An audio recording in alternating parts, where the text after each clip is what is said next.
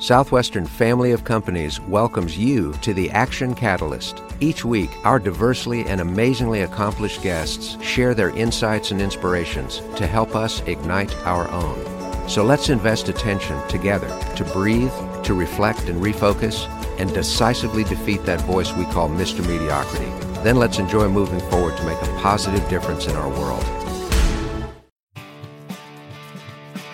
Southwestern Advantage is about so much more than just helping your family with education. Our company is the nation's oldest entrepreneurial program, helping college and university students build character and develop the skills they need to achieve their goals in life. These are the kind of skills employers seek that cannot be taught in a classroom. Skills such as problem solving, effective personal communication with people from all walks of life, confidence, attitude, goal setting, and more. Since 1855, the Southwestern family of companies has invested in purpose driven people who are inspired to build principle guided businesses that impact the world. And for many, that purpose started with a summer at Southwestern Advantage. But this program isn't just about growing the young men and women whom you'll see in the community. It's also about growing your own son or daughter, and the educational resources they will bring to your home are second to none, with learning systems that address the whole child from preschool to 12th grade. Uniquely designed by top educators, these resources serve the modern needs of today's private, public, and homeschooled students. They're kid approved, parent preferred, and teacher recommended. At Southwestern Advantage and the Southwestern family of companies, we invest in building people and inspire them to achieve their goals in life to positively impact the world. Learn more at southwesternadvantage.com slash action.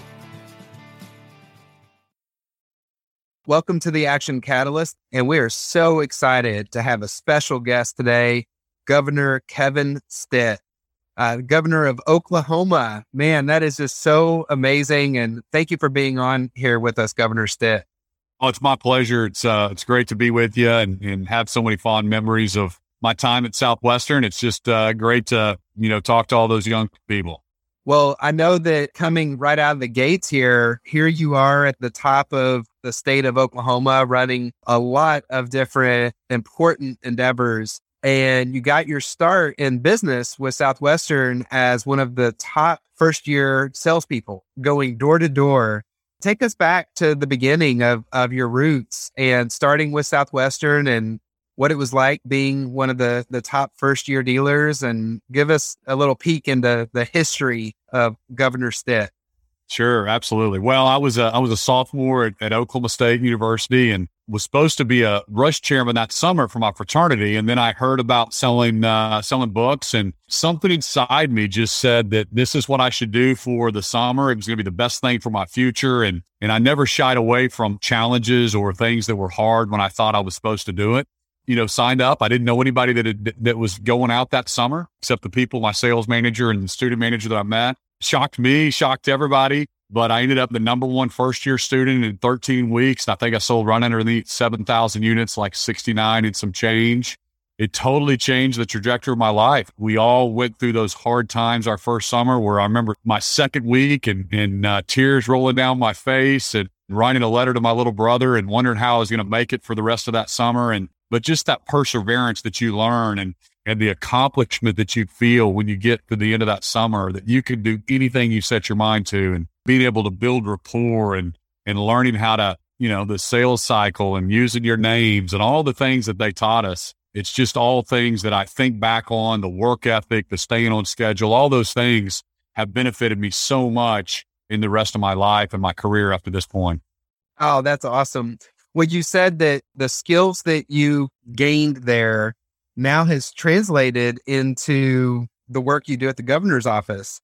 So, how have you directly taken your knowledge from Southwestern Advantage and are applying it to running the state of Oklahoma?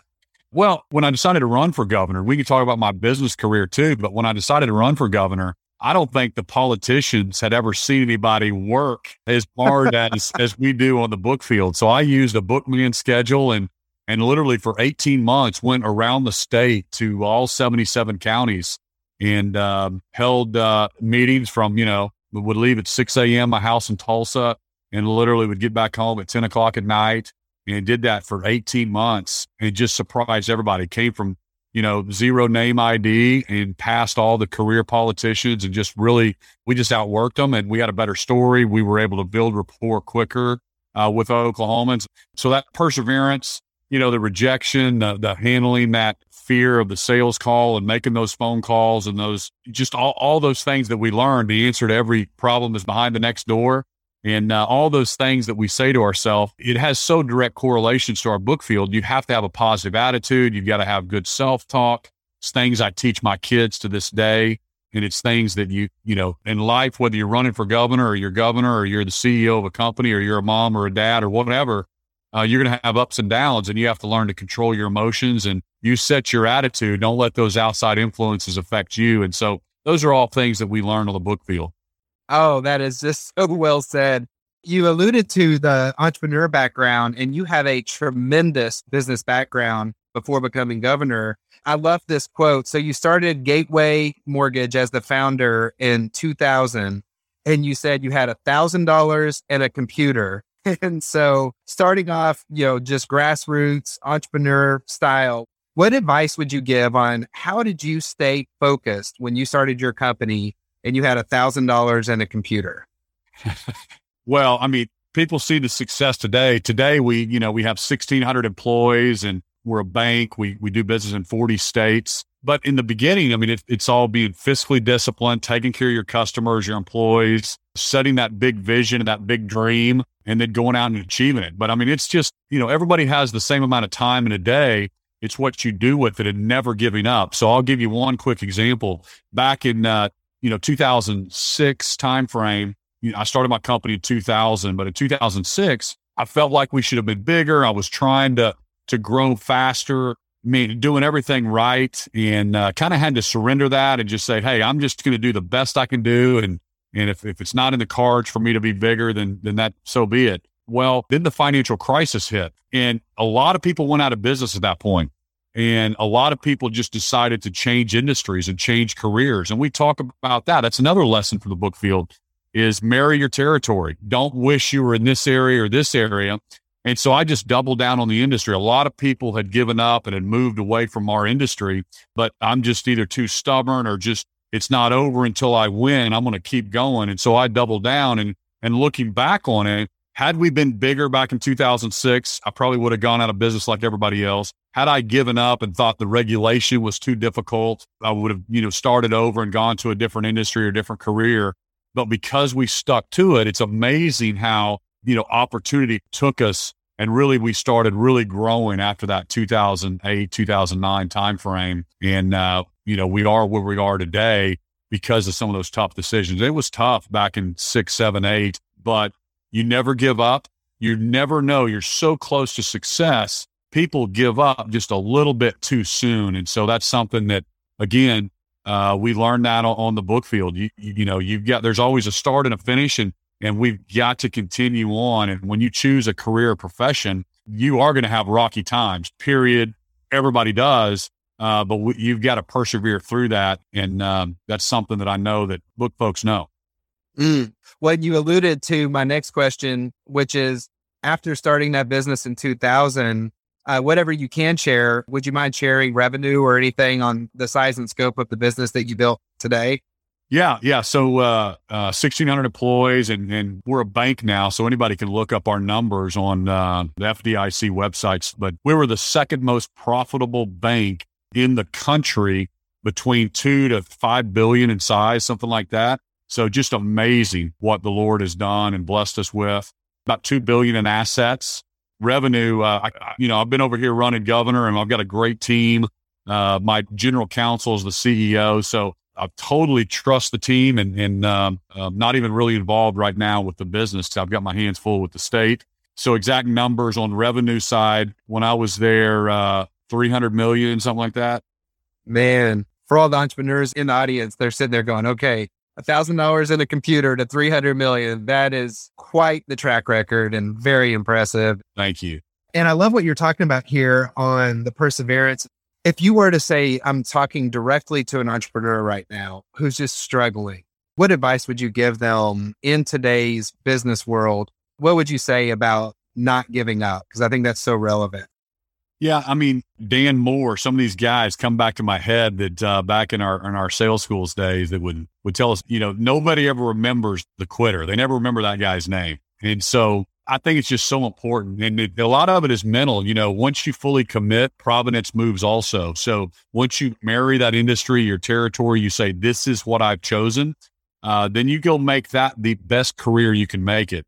And it's a loser strategy to wish you were working for this company or working for that company or in that industry or that industry or in that marriage or wish you had, you know, you don't want to ever wish you were in a different situation. You'd be happy with where God has you in this world. And that's when you can really excel because part of it is, you know, people don't want to, they don't want to do business with, with somebody that they can feel it or tell is not, uh, you know, engaged in that industry or that company. So, you know, I think that's, uh, that's really critical is for, for you to just make that mental decision that this is what I'm going to do. And I'm going to focus on it until I'm successful, until I, uh, persevere. Love it. Love it. So take us on your journey here. So from Southwestern, running a very successful company, going through the 2008 crisis. Why politics? Why did you jump into saying, you know what, I'm going to run for governor? And what gave you the confidence to make that transition as well? You know, this is kind of a funny story that uh, I've shared with people. Uh, back in when I was 22, so I was a senior at Oklahoma State, and uh, my sales manager encouraged me to write down 50 lifetime goals. And uh, so I remember sitting there, I hadn't graduated yet, and I started writing down dreams, right? What I want to accomplish. And uh, one of them I wrote down was become governor of the state of Oklahoma. What? And, seriously. And I thought, man, that is so crazy. I remember I erased it and I wrote, have dinner with the governor. Now I get to have breakfast, lunch, and dinner with the governor. So no matter how crazy you think your dreams are, dream big. We don't set big enough goals sometimes, and then we don't give ourselves long enough to go accomplish them. So it was around 2016. The business is going great. We're growing. But I, as I traveled to other states, I would see a lot of momentum in, in, our different offices, these other states. And I would come back to the state that I grew up in. I'm a fourth generation Oklahoman. And I realized that our whole state was not excelling like some of these other states that I was visiting. And, uh, and so I was like, man, I started looking who was running for governor and it was the same old, same old. It was the same career politicians, uh, that had never been in the business world that were running for their next election. And I just decided, I just felt compelled. I felt kind of a calling. I mean, somebody had to step up and I didn't see anybody else stepping up. And I felt like I had the skill sets and the ability to do it. And so, you know, I stepped off from my company and I, and I raised my hand and told Oklahomans that, that I wanted to uh, be their next governor, and I was going to bring a fresh set of eyes to state government. And I was going to make decisions based on the next generation, not the next election. And we're going to make Oklahoma top 10 state. And so Oklahomans fortunately agreed with me, and I ended up winning and, and just kind of shocked everybody. And it's just been great. It's just been the experience of a lifetime. And we're just making tremendous headway in Oklahoma, by the way. I love it. Yes, I, I have been keeping up with the progress you know, a lot of folks, it's hard to wrap your mind around running a state, but some of the people can relate to running a company. So, what would you say the difference between running a state versus running your own business, and how are they similar and how are they different? Yeah. Well, they're similar in the fact this is what I told Oklahomans. We elect people that had never hired or fired or signed a paycheck or set a vision and goals. And these are big CEO roles. This is, there's 33,000 employees in the state of Oklahoma and we run a $22 billion budget in our state. And at the end of the day, I mean, we're building roads and we want the best education system, but the best healthcare system. We want the best DHS system, but these are also business type functions. Uh, we've got accounting departments and HR departments, and you normally hire politicians that have never even done that. So I think those are some similarities. You need people that understand putting a team together because it's all about getting the right team and uh, so those are the similarities with the business world. The things that aren't similar is you have, as the CEO, you can, you have your board or your team that you're working with and you make the right decisions and you move forward. And well, in the politics world, there's so many outside influences that are pushing the legislature to not make the right business decision or not make the right decision for the, the citizens because it might be not good for their one industry that's what gets so frustrating for guys like me And for the average Oklahoman, all 4 million Oklahomans, if they knew what happened behind the scenes, that it's this big industry or this big industry that's pushing things, it's disappointing. And that's why I, I believe Oklahomans are so pleased with what I'm doing is because they see me fighting and never playing favorites uh, with one industry over another. We're making change and they can see me bulldozing things over to try to make Oklahoma a top 10 state, regardless of what industry I might be, you know, upsetting. Yes.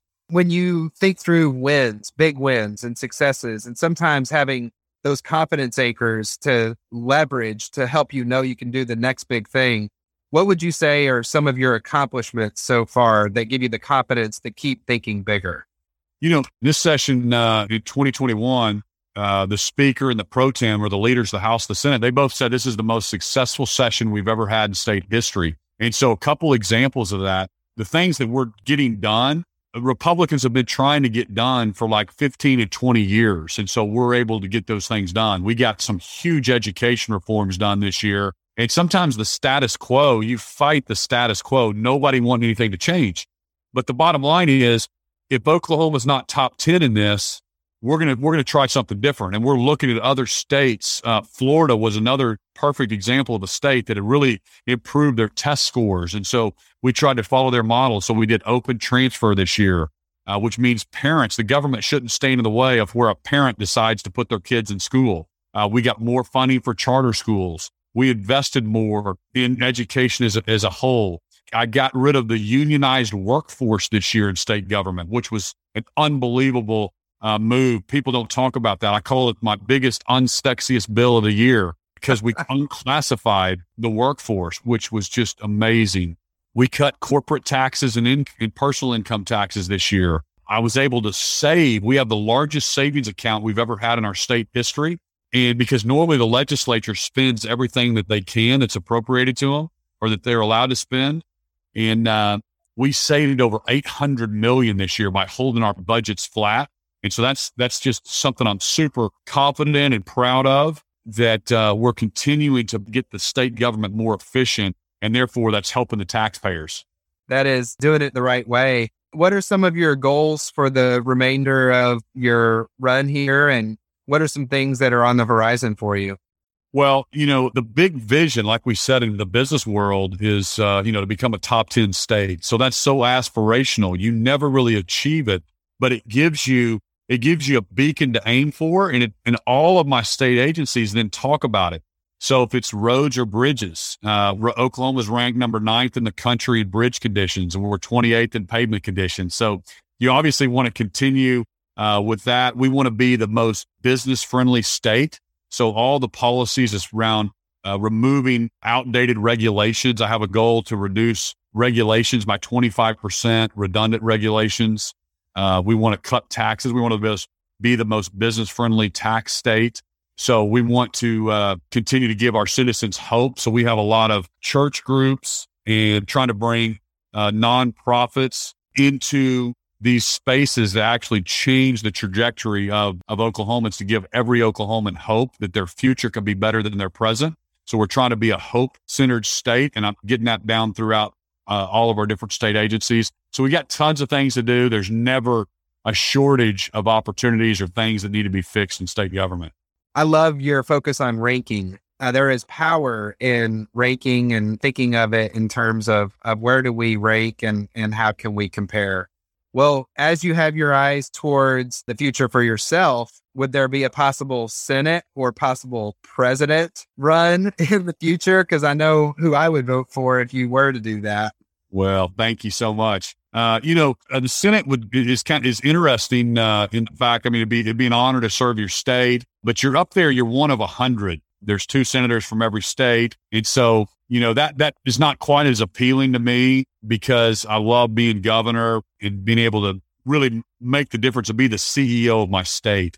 Mm-hmm. Um, so, uh, but you never say never. Uh, the president thing is, is something that I think every, every governor kind of thinks about that, uh, because you're one of 50 governors in the state and, and it's a natural progression. Uh, but we'll just have to wait and see. We'll see what the Lord puts on my heart and, and what opportunities come. And, uh, but right now, I'm just I'm loving serving my state. I've, I've still got a young family. And so it's great that we're able to be home and we live here in Oklahoma City at the governor's mansion with, with our family and being able to go to football practice with my boys and take my daughters uh, to volleyball practice. You know, it's fun. You got to be a dad as well. Uh, tell us a little bit about your family. How many uh, kids do you have? Yeah, sure. So Sarah and I, uh, I met her right after college. And she's she's fantastic, greatest first lady in Oklahoma history, and and uh, Americans would love uh, would love her too around the around the country if they met Sarah. So she's great. And we have six kids, three boys, three girls. Uh, my oldest is twenty, and the youngest is seven. Well, I, I, can tell you that the way that you're running the state of Oklahoma, also the way that you have run your company with Gateway and your track record with Southwestern, I have no doubt if you were to choose to run for president, you would make an excellent president. And so hopefully God does put that on your heart at some time and the and the doors open and we could get some of the same things happening in Oklahoma across the rest of the country. In closing, is there anything that you would like to add to the listeners? It's a diverse group of folks listening to this podcast. And so do you have any closing remarks? you know, I, I, would just say don't be afraid to, uh, you know, step out, follow your heart, follow your dreams, because fear is the enemy of greater achievement. And so we can all be very afraid of, of these decisions. And trust me, whether I went, when I sold books, when I started my company, when I decided to run for governor, you always have those thoughts, right? That go into your head that, oh, I can't do it. This is so hard. Or, and so I just want to encourage the young people uh, to really follow their dreams. And uh, you can literally do anything you set your mind to. It takes preparation, it takes hard work, it takes getting the right mentors and coaches and friends and help along the way. But literally, why not you? Why can't you do it? Somebody's going to do it. Somebody's going to become governor. Somebody's going to become CEO. Somebody's going to invent the next great thing. Why not you? So go for it. Go for your dreams. You can make it happen. And it all started at Southwestern. I love it. Thank you so much, Governor Kevin Stitt. This has been such a great time, and I look forward to our next conversation. Thank you for being here on the Action Catalyst. Absolutely. Thank you so much. If you enjoy this podcast, please make sure to subscribe. To stay updated on everything that the Action Catalyst is up to, make sure to follow us on Facebook and Instagram at Action Catalyst Podcast and Twitter at Catalyst underscore action. Thanks for listening.